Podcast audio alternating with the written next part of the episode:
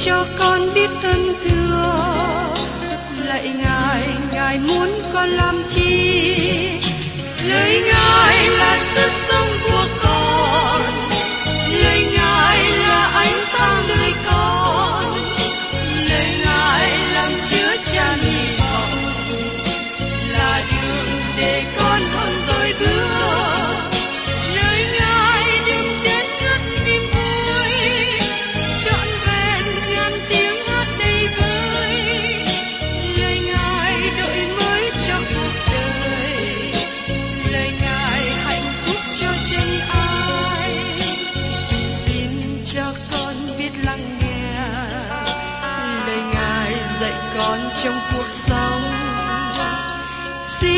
cho con biết lắng nghe. Lời ngài từng theo bước đời con. Xin cho con biết sẵn sàng chờ đợi và vẫn nghe theo chúa. Xin cho con biết sẵn sàng thực hành lời chúa đã truyền ban Hân hoan chào mừng quý vị đến nghe chương trình Tìm hiểu Thánh Kinh. Đây là một chương trình học kinh thánh liên tục và hệ thống trong thời gian 5 năm. Chúng ta sẽ lần lượt khảo sát từ sáng thế ký cho đến khải huyền. Mục sư tiến sĩ McGee là người được Chúa dùng để sáng lập và thực hiện chương trình này. Ông tin rằng lời của Đức Chúa Trời có khả năng đáp ứng mọi nhu cầu cho tất cả mọi người trên thế giới, không phân biệt chủng tộc, văn hóa, trình độ tuổi tác hay phái tính. Ước mong quý vị theo dõi liên tục và giới thiệu cho thân nhân bạn hữu cùng đón nghe. Kính chào quý vị và các bạn. Trong chương trình tìm hiểu Thánh Kinh vừa qua, tôi đã cùng với các bạn tìm hiểu ở trong sách Thư văn thứ nhất đoạn 5. Trọng tâm của sách Thư văn thứ nhất đoạn 5 nói về Đức Chúa Trời là sự sống. Những ai tin Chúa Giêsu là Chúa Cứu Thế, người ấy có sự sống đời đời. Và trong phần cuối của đoạn này, sứ đồ văn tiếp tục nói cho chúng ta sự bảo đảm của sự cứu rỗi. Sứ đồ Giăng nói tiếp ở trong đoạn 5 câu 12. Ai có con Đức Chúa Trời thì có sự sống, ai không có con Đức Chúa Trời thì không có sự sống. Xin để ý rằng, sứ đồ Giăng không nói ai thuộc về hội thánh thì có sự sống. Các bạn có thể nói, tôi đã thuộc về hội thánh tinh lành, hội thánh công giáo, hội thánh ngũ tuần, hội thánh giám lý, hội thánh trưởng lão. Dầu rằng, hiện nay các bạn thuộc về một hội nào đó, nhưng là hội viên của hội thánh không có nghĩa rằng các bạn được cứu rỗi. Như thế, được cứu rỗi có nghĩa là gì? Ai có Đức Chúa Trời thì có sự sống. Câu hỏi được nêu lên là, các bạn có đấng Christ trong đời sống của mình chưa? Chúa Giêsu Christ có phải là Chúa cứu thế của các bạn không? Các bạn thật sự tin cậy Ngài hết lòng mà không một ai trên đất này hay là trên trời này làm sao động đức tin của các bạn không? Các bạn thân mến, nếu các bạn chưa đến điểm này, thì các bạn chưa đi đến đâu cả. Được sự cứu rỗi có nghĩa là các bạn tin cậy vào Đấng Christ, có nghĩa là Đấng Christ là Chúa cứu thế của các bạn. Ai có Đức Chúa Con thì có sự sống. Đấng Christ giống như chiếc phao cứu rỗi đời sống các bạn. Đấng Christ là hy vọng duy nhất của Chúa chúng ta. Chúng ta sẽ hư mất nếu không có Đấng Christ. Nếu chúng ta có Đấng Christ, chúng ta có được sự sống. Vì thế, đây là điều mà tôi nhắc nhở và tôi muốn cho các bạn hiểu rõ và biết chắc. Các bạn có Chúa Giêsu là Chúa cứu thế trên đời sống của các bạn chưa? Sứ đồ văn nói rằng, ai không có con Đức Chúa Trời thì không có sự sống. Các bạn thân mến, các bạn có thấy bất cứ điều nào rõ hơn thế nữa không? Xin hãy bỏ qua một bên về tôn giáo, xin hãy bỏ qua một bên về một hội nào đó mà các bạn đã tham dự. Xin hãy bỏ qua một bên việc các bạn được sinh ra trong một gia đình có đạo tin lành, đạo công giáo hay là một tôn giáo nào đó. Xin hãy bỏ qua về một số luật lệ hay giáo điều mà các bạn tuân giữ theo. Điều quan trọng nhất mà các bạn suy nghĩ là, các bạn có đấng Christ làm Chúa cứu thế trong đời sống của các bạn không? Đây là lý do mà sứ đồ văn nhấn mạnh rằng, Chúa Giêsu là con của Đức Chúa Trời. Tôi xin nói với các bạn rằng, Chúa Giêsu là đấng tuyệt vời. Ngài là Đức Chúa Trời được tỏ bài cả sáng trong thân thể con người. Ngài là đấng duy nhất có thể cứu rỗi chúng ta. Không có một người nào giống như Chúa Giêsu. Chúa Giêsu là con một của Đức Chúa Trời. Chúa Giêsu đã chết trên thập tự giá bởi vì chỉ có chính Ngài mới có thể trả án phạt tội lỗi cho chúng ta. Ngài đã sống lại và hiện nay đang ngồi bên hữu của Đức Chúa Trời vì chúng ta. Ngài đang cầu thai cho chúng ta. Và việc Chúa Giêsu ngồi bên hữu Đức Chúa Trời là để tỏ bài cho chúng ta biết rằng Chúa Giêsu là đấng hằng sống. Ngày nay, các bạn có mời Chúa Giêsu làm Chúa cứu thế của các bạn không? Đó là một câu hỏi rất quan trọng trong đời sống của mình mà các bạn cần trả lời. Nếu các bạn có Chúa Giêsu, các bạn có sự sống đời đời, các bạn có được sự cứu rỗi. Đó là lời làm chứng. Các bạn có tin Đức Chúa Trời không? Hay các bạn không tin Đức Chúa Trời? Nếu các bạn không tin Đức Chúa Trời, các bạn cho Ngài là người nói dối. Các bạn thân mến, Sứ đồ văn nói một điều rất là cần thiết cho đời sống của chúng ta dưới thế gian này. Xin các bạn đừng bỏ qua. Hiện nay, chỉ có một điều mà nó làm cho các bạn không thể đến được với Đức Chúa Trời, không đến được với Đấng Christ. Đó là tội lỗi trong đời sống của các bạn mà các bạn không muốn bỏ. Tội lỗi đang ngăn trở các bạn đến với Chúa Giêsu vì thế tôi mong ước và kêu gọi các bạn làm một quyết định quan trọng trong đời mình. Các bạn thấy rằng, người thích thế gian muốn sống theo tội lỗi. Vì thế gian này quan hô các bạn, tung hô các bạn khi các bạn làm những điều tội lỗi, vì các bạn giống như họ. Nhưng xin nhớ rằng, khi các bạn tiếp tục đi trong con đường tội lỗi, các bạn sẽ bị hư mất. Vì thế, Đức Chúa Trời muốn kêu gọi các bạn hãy ăn năn tội lỗi của mình, quay trở lại cùng với Chúa Giêsu và tiếp nhận Ngài. Tiếp đến, chúng ta cùng xem ở trong thời gian thứ nhất, đoạn 5 câu 13. Ta viết những điều này cho các con, hầu cho các con biết mình có sự sống đời đời, là kẻ nào tin đến danh con Đức Chúa Trời. Sứ đồ Giăng có hai mục tiêu khi viết thư tín này. Mục tiêu thứ nhất, cho kẻ nào tin đến danh con Đức Chúa Trời, đó là sự cứu rỗi. Và mục tiêu thứ hai, hầu cho các con biết mình có sự sống đời đời. Nếu các bạn có đấng Christ và nếu các bạn tin cậy Ngài, các bạn có sự sống đời đời. Nhiều người ngày hôm nay nói rằng, tôi tin là tôi có sự sống đời đời. Nhưng câu hỏi là các bạn đã tin ai?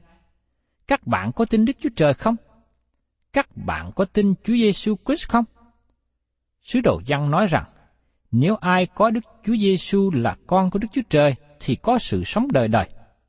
Giờ đây, các bạn có tin điều đó không? Giăng không có nói rằng các bạn có cảm nghĩ như vậy, nhưng các bạn cần tin nhận Chúa Giêsu Christ là Chúa cứu thế của các bạn. Nếu các bạn có Chúa Giêsu, các bạn có sự sống đời đời. Đây là lý do mà Giăng đã viết thư tín này. Ta viết những điều này cho các con, hầu cho các con biết mình có sự sống đời đời.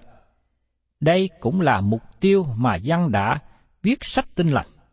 Ở trong tinh lành Giăng đoạn 20, câu 30 đến 31. Đức Chúa Giêsu đã làm trước mặt môn đồ Ngài nhiều phép lạ khác nữa mà không chép trong sách này. Nhưng các việc này đã chép để cho các ngươi tin rằng Đức Chúa Giêsu là Đấng Christ, tức là con Đức Chúa Trời, và khi các ngươi tin thì nhờ danh Ngài mà được sự sống. Nếu các bạn có Đức Chúa Con, các bạn có sự sống. Dân muốn các bạn biết điều đó, và các bạn tôn cao Đức Chúa Trời khi các bạn làm điều này. Vì nếu không tin nhận Chúa Giêsu, các bạn kể Đức Chúa Trời là người nói dối, như đã thấy ở trong câu 10. Vì thế, việc các bạn tin cậy Chúa Giêsu Christ là điều vô cùng quan trọng cho đời sống của các bạn. Việc các bạn có sự bảo đảm sự sống đời đời sẽ thể hiện đời sống các bạn cơ đốc nhân tại đây và hiện nay. Mời quý vị cùng xem tiếp ở trong thời gian thứ nhất đoạn 5 câu 14. Này là điều chúng ta dạng dĩ ở trước mặt Chúa. Nếu chúng ta theo ý muốn Ngài mà cầu xin việc gì, thì Ngài nghe chúng ta. Sự bảo đảm của chúng ta cho chúng ta sự dạng dĩ, vững tin trong sự cầu nguyện. Chúng ta cần sự dạng dĩ trong sự cầu nguyện. Này là điều chúng ta dạng dĩ ở trước mặt Chúa. Sự bảo đảm này cho chúng ta vững tin trong lời cầu nguyện của con cái Đức Chúa Trời. Nếu chúng ta theo ý muốn Ngài mà cầu xin việc gì, thì Ngài nghe chúng ta. Lời cầu nguyện của chúng ta phải theo ý chỉ của Đức Chúa Trời. Nếu các bạn và tôi ở trong sự thông công với Ngài, bước đi theo Ngài, thì lời cầu nguyện của chúng ta sẽ ở trong ý chỉ của Ngài trong mọi hoàn cảnh. Chúng ta cần cầu nguyện theo ý chỉ của Đức Chúa Trời, và chúng ta cầu nguyện để biết ý của Đức Chúa Trời và làm theo. Đó là sự dạng dĩ đến với Đức Chúa Trời trong mọi sự cầu nguyện. Khi chúng ta đến với Đức Chúa Trời trong sự cầu nguyện, chúng ta biết chắc rằng Ngài nghe lời cầu nguyện của chúng ta và trả lời cầu nguyện của chúng ta. Đức Chúa Trời sẽ nghe lời cầu nguyện của con cái Ngài. Nhưng không phải lúc nào Chúa cũng cho chúng ta những điều mà chúng ta cầu xin. Tại đây, Giăng nói rằng, chúng ta có thể có sự vững tin rằng Đức Chúa Trời sẽ trả lời cầu xin của chúng ta theo ý chỉ của Ngài. Tiếp đến ở trong thư gian thứ nhất, đoạn 5 câu 15.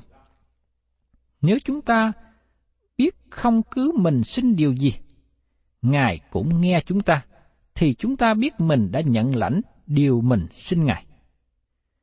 Thật là tuyệt vời biết rằng các bạn và tôi có một cha trên trời.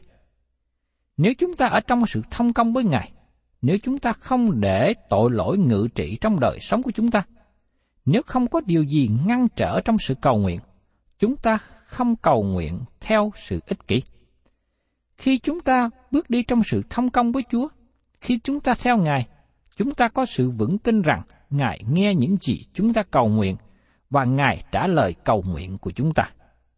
Chúng ta không đến với Chúa trong sự nghi ngờ hay với thái độ vang này, nhưng chúng ta đến với Ngài trong sự vững tin, dạng dĩ để cầu hỏi ý muốn của Đức Chúa Trời được thực hiện. Tiếp đến, chúng ta cùng xem ở trong thời gian thứ nhất đoạn 5 câu 16. Vì có kẻ thấy anh em mình phạm tội, mà phạm tội không đến nỗi chết, thì hãy cầu xin, và Đức Chúa Trời sẽ ban sự sống cho, tức là ban cho những kẻ phạm tội mà chưa đến nỗi chết. Cũng có tội đến nỗi chết, ấy chẳng phải vì tội đó mà ta nói nên cầu xin. Sự chết nói ở đây đề cập về sự chết thuộc thể. Nó không có đề cập về sự chết thuộc linh, bởi vì con cái của Đức Chúa Trời có sự sống đời đời. Giăng nói rằng, cơ đốc nhân có thể vi phạm tội lỗi nào đó mà cha trên trời gọi họ về nhà. Ngài cắt họ khỏi đời sống trên thế gian, có lẽ bởi vì họ đã làm ô danh Ngài. Chúng ta nhìn xem những người trong Kinh Thánh mà họ phạm những tội lỗi đáng chết. Thí dụ như Môi-se và A-rôn phạm một tội đáng chết. Các bạn có nhớ lúc Môi-se giận khi dân chúng Israel kêu nài đòi nước uống? Thay vì Môi-se nói với hòn đá như Đức Chúa Trời đã truyền bảo ông, Môi-se đập vào hòn đá hai lần. Trước đây hòn đá đã bị đập một lần, và Môi-se nên nương cậy trên hòn đá. Hòn đá này là một hình ảnh biểu tượng về Đấng Christ. Phaolô viết ở trong Corinto thứ nhất đoạn 10 câu 4. Dân Israel uống một thứ uống thiên liêng vì họ uống nơi một hòn đá thiên liêng theo mình, và đá ấy tức là Đấng Christ. Đấng Christ đã chết một lần. Môi-se làm hư biểu tượng này bởi việc đập vào hòn đá hai lần. Trong sách dân số ký, đoạn 20, câu 12 nói rằng, Đoạn Đức Rêu Va phán cùng môi xe và A-rôn rằng, bởi vì hai ngươi không có tin đến ta, đặng tôn ta nên thánh trước mặt dân Israel. Vì cái đó, hai ngươi sẽ không đem hội chúng này vào xứ mà ta đã cho nó đâu. Đức Chúa Trời cho phép môi xe tiếp tục hướng dẫn dân Israel thêm một thời gian nữa, dầu rằng môi xe khẩn nài với Đức Chúa Trời xin tha thứ để cho phép ông đi vào đất hứa. Nhưng Chúa nói với ông một cách quả quyết trong phục truyền lực lệ ký đoạn 3, câu 25 và 26. Tôi xin Chúa cho phép tôi đi xem xứ tốt tươi, núi đẹp đẽ này, và ly băng ở bên kia sông Giô Đanh. Nhưng Đức Rô Va bởi cớ các ngươi nổi giận cùng ta, không nhậm lời ta, bèn phán rằng, Thôi, chớ còn nói về việc này cùng ta nữa. Chúng ta thấy rằng cả môi xe và Aaron phạm tội đáng chết, và đó là sự chết thuộc thể. Trong ta ước, chúng ta có một thí dụ nữa là ông bà Anania và Sapphira. Hai người này ở trong thời kỳ hội thánh đầu tiên và phạm tội nói dối. Như chúng ta xem kỹ thuật ở trong sách công vụ đoạn 5, câu 1 đến câu 11. Họ cố ý gian dối trong sự dân hiến cho hội thánh đầu tiên. Họ cố ý và đồng mưu với nhau, sống trong sự gian dối. Họ muốn sống theo sự giả hình, dầu rằng ngay cả trong hội thánh, dầu rằng trước mặt Đức Chúa Trời. Bởi thế, Đức Chúa Trời cất họ khỏi trái đất này. Có một trường hợp khác nữa xảy ra được đề cập ở trong sách Corinto thứ nhất. Một số người thật sự sai xưa khi dự tiệc thánh và làm sai lệch ý nghĩa. Phaolô đã viết thư cho họ ở trong Corinto thứ nhất đoạn 11 câu 30. Ấy, vì cớ đó mà trong anh em có nhiều kẻ tật nguyền, đau ốm và có lắm kẻ ngủ. Những người ngủ ở đây tức là những người chết. Phaolô nói rằng họ đã phạm tội đáng chết. Đến điểm này, có một số người hỏi, tội đáng chết là tội gì? Trước nhất, xin để tôi xác định rõ điều này. Sứ đồ văn không nói về những tội lỗi không thể tha thứ. Chúng ta đang nói về những tội lỗi dẫn đến sự chết thuộc thể, chứ không phải sự chết thuộc linh. Những người mà văn đang viết thư cho là những con cái của Đức Chúa Trời. Chúa không bao giờ đem họ về nhà nếu họ không phải là con cái của Ngài. Chúa không sửa phạt con cái của ma quỷ. Chúa chỉ sửa phạt con cái của Ngài. Khi con cái của Chúa phạm tội đáng chết, Ngài đem họ về nhà. Vậy, tội đáng chết là tội gì? Như trường hợp mà chúng ta thấy liên hệ đến tội lỗi của môi xe Aaron. Môi xe phạm tội khi quá tức giận, ông phá đổ đi biểu tượng của Chúa Giêsu. Anania và Sapphira sống như người giả hình. Ở tại thành Corinto, những cơ đốc nhân sai xưa làm mất trật tự ở bàn tiệc thánh. Vì thế, tội lỗi đáng chết thì không phải là một tội đặc biệt nào đó. Tôi có một ý tưởng để các bạn suy nghĩ. Mỗi cơ đốc nhân có thể phạm tội đáng chết. Các bạn có thể tiếp tục trong tội lỗi cho đến khi Đức Chúa Trời cất các bạn khỏi trái đất này. Điều đó không có nghĩa rằng mỗi cơ đốc nhân chết vì phạm tội đáng chết nhưng đó là điều có thể xảy ra. Absalom cũng đã phạm tội đáng chết. Tôi tin rằng Absalom thật sự là con cái của Đức Chúa Trời, nhưng ông ta phản nghịch chống lại vua cha David. Tôi đã xem xét một số việc xảy ra trải qua nhiều năm. Tôi thấy cách nào Đức Chúa Trời đối xử với những người phá rối hội thánh. Tôi thấy Đức Chúa Trời cất những người này đi khỏi bởi sự chết nhưng tôi cũng thấy Đức Chúa Trời bỏ qua những người phá rối hội thánh qua một bên và không cho họ cơ hội phục vụ Chúa nữa. Do đó, một cơ đốc nhân có thể phạm tội đáng chết. Nhưng xin nhắc lại rằng, đây là sự chết thuộc thể, không phải sự chết thuộc linh. Tôi xin giải bài với một thí dụ này. Một bà mẹ có đứa con trai cưng là tí khoảng 5 tuổi. Nhà kế bên cũng có một cậu con trai cưng tên là Tèo, nhỏ hơn một tuổi. Tèo qua nhà tí và chơi với nhau ở sân phía sau nhà. Một hôm mẹ của Tí đang làm việc trong nhà bếp và nghe Tèo la lớn. Bà dội chạy ra, thấy cậu con trai của bà đè Tèo xuống đất giật đồ chơi. Bà mẹ nói, Tí, con phải chơi tốt với Tèo. Nếu không, mẹ đem con vào nhà không được chơi giỡn nữa. Bé Tí nói, dạ, con sẽ chơi tốt với nhau. Khi nghe thế, mẹ Tí trở vào phòng, nhà bếp và tiếp tục làm việc. Nửa tiếng sau, bà nghe tiếng la lớn nữa, bà vội chạy ra, bà bà thấy Tí, cậu con trai cưng này giật đồ chơi với nhau nữa. Lần này bà nói, con phải vào nhà và không được chơi với Tèo nữa, bởi vì con không nghe lời mẹ tranh giành đồ chơi với nhau. Dầu bà mẹ của Tí không vui lòng với cậu con trai và đem nó vào nhà, nhưng Tí vẫn là con trai của bà. Thưa các bạn, tôi nhận thấy nếu con cái của Đức Chúa Trời mà tiếp tục phạm tội và làm ô danh Chúa ở thế gian này, Chúa sẽ bỏ người ấy qua một bên, hay Chúa đem người ấy về nhà. Và tôi nghĩ rằng Đức Chúa Trời đã làm rất nhiều trường hợp như vậy. Tiếp đến, chúng ta cùng xem ở trong thời gian thứ nhất đoạn 5 câu 17.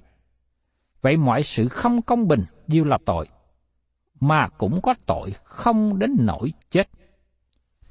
Những cơ đốc nhân đang sống hiện nay đã phạm nhiều tội lỗi, nhưng chúng ta chưa phạm tội đến nỗi chết. Chúng ta làm một số điều sai, những điều không công bình, nhưng Chúa chưa đem chúng ta về nhà. Và nếu Ngài đem về nhà mỗi khi một cơ đốc nhân phạm tội, thì tôi tin rằng tôi đã bị đem đi từ lâu rồi. Kế tiếp ở trong thời gian thứ nhất, đoạn 5 câu 18. Chúng ta biết rằng ai sanh bởi Đức Chúa Trời thì chẳng phạm tội, nhưng ai sanh bởi Đức Chúa Trời thì tự giữ mình, ma quỷ chẳng làm hại người được.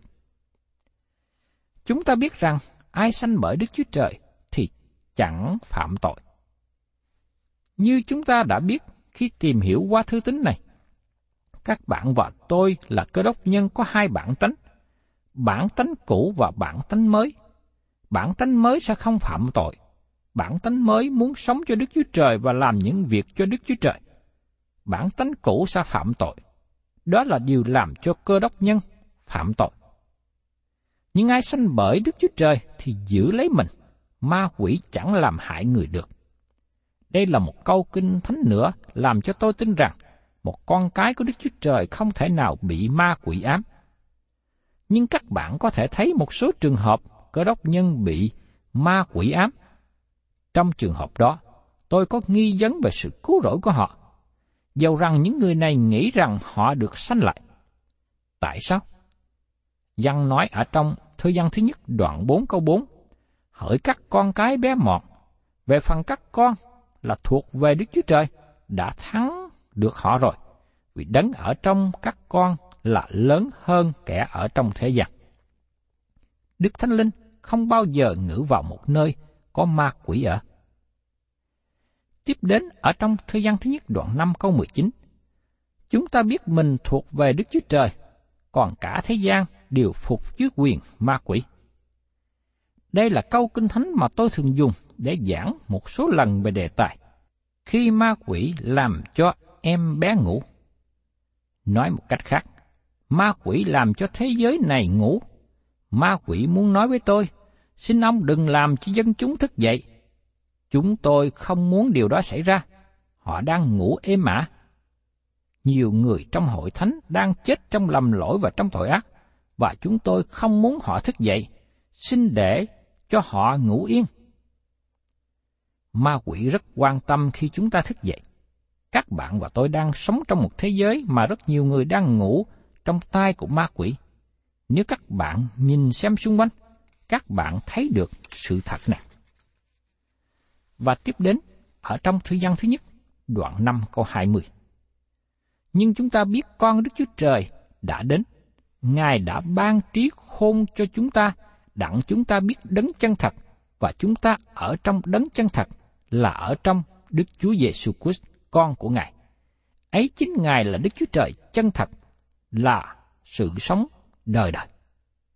Các bạn thân mến, cơ đốc giáo không phải là một tôn giáo. Cơ đốc giáo là một người, đó là Chúa Giêsu Christ. Nếu các bạn có Chúa Giêsu, các bạn có sự cứu rỗi và nó không phải là một tôn giáo. Sứ đồ văn kết thúc thư tín này với một lời nhắc nhở như sau. Ở trong văn thứ nhất đoạn 5 câu 21. Hỡi các con cái bé mọn, hãy giữ mình về hình tượng.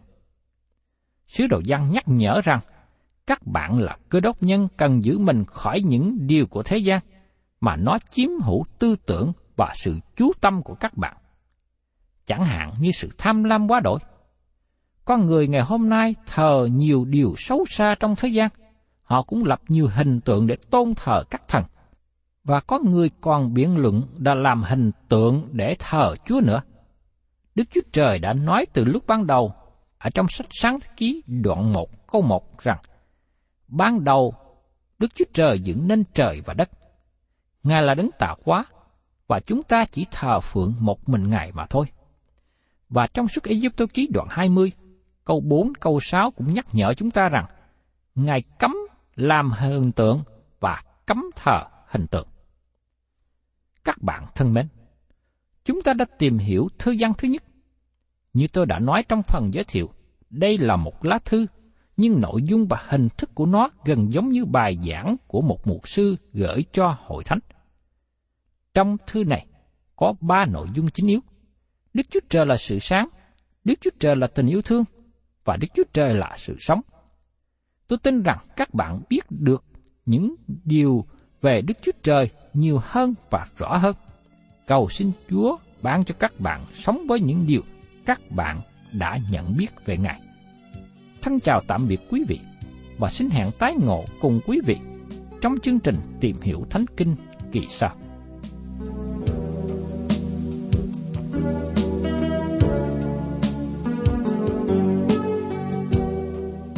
Cảm ơn quý vị đã đón nghe chương trình Tìm hiểu Thánh Kinh.